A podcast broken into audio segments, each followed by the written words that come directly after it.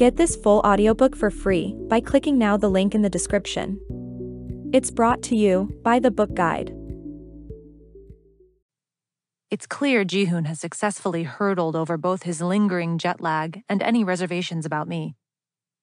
I know he's fully adjusted to Eastern Daylight Time when I hear him singing as he gets up at six in the morning. It's not Paradise City, and I'm certain he's on key. Or on pitch, whatever you call it.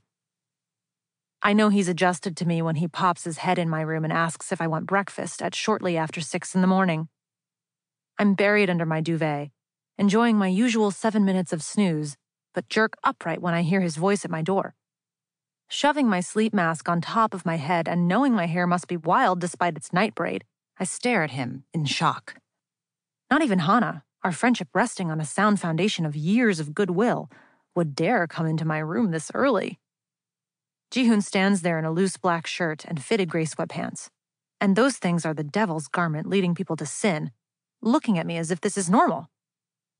The alarm goes off and I silence it with a vicious motion. "What?" I snap. Though I sound crabby, he takes it in stride. "Breakfast. What would you like? I'm a good cook." "No, n- nothing." I rub my face. "I don't eat breakfast." He frowns. "It's the most important meal of the day. What is he on hire from Canada's food guide? I'm fine." "Not even cereal?" He pauses. "We have lots." "God, no. I'm not awake enough to be polite or to deal with the thought of eating whatever repulsive sugar bomb he's into this morning. He must have bought out the cereal aisle, judging from the number of brightly colored boxes in the kitchen." "I'll get you coffee then." He ducks out before I can reply. It's clear Hannah fibbed. Despite his initial reticence, Choi Ji-hoon in his natural state is a Choi, and as such, not the type to keep quietly to himself once he's comfortable. He's in the kitchen assessing his collection of cereals when I'm ready to leave for work. His smile gives him a funny, impish look, but his eyes are shadowed, and it fades almost as soon as it appears. He might be acting more natural, but it's clear whatever he's been through has taken a toll.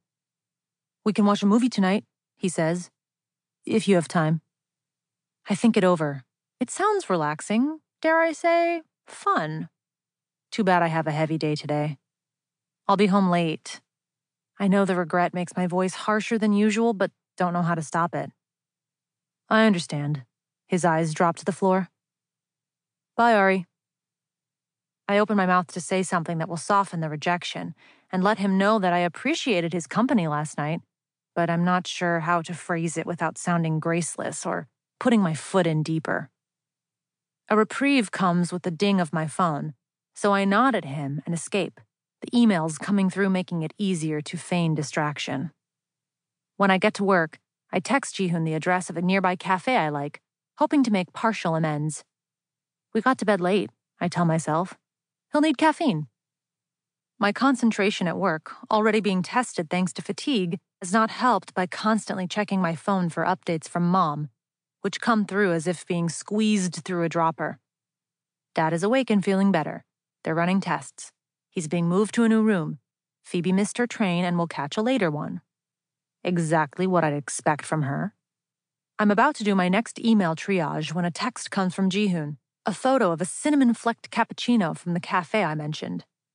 "Ji-hoon, I was going to bring a croissant home for you, but it looked so good I ate it."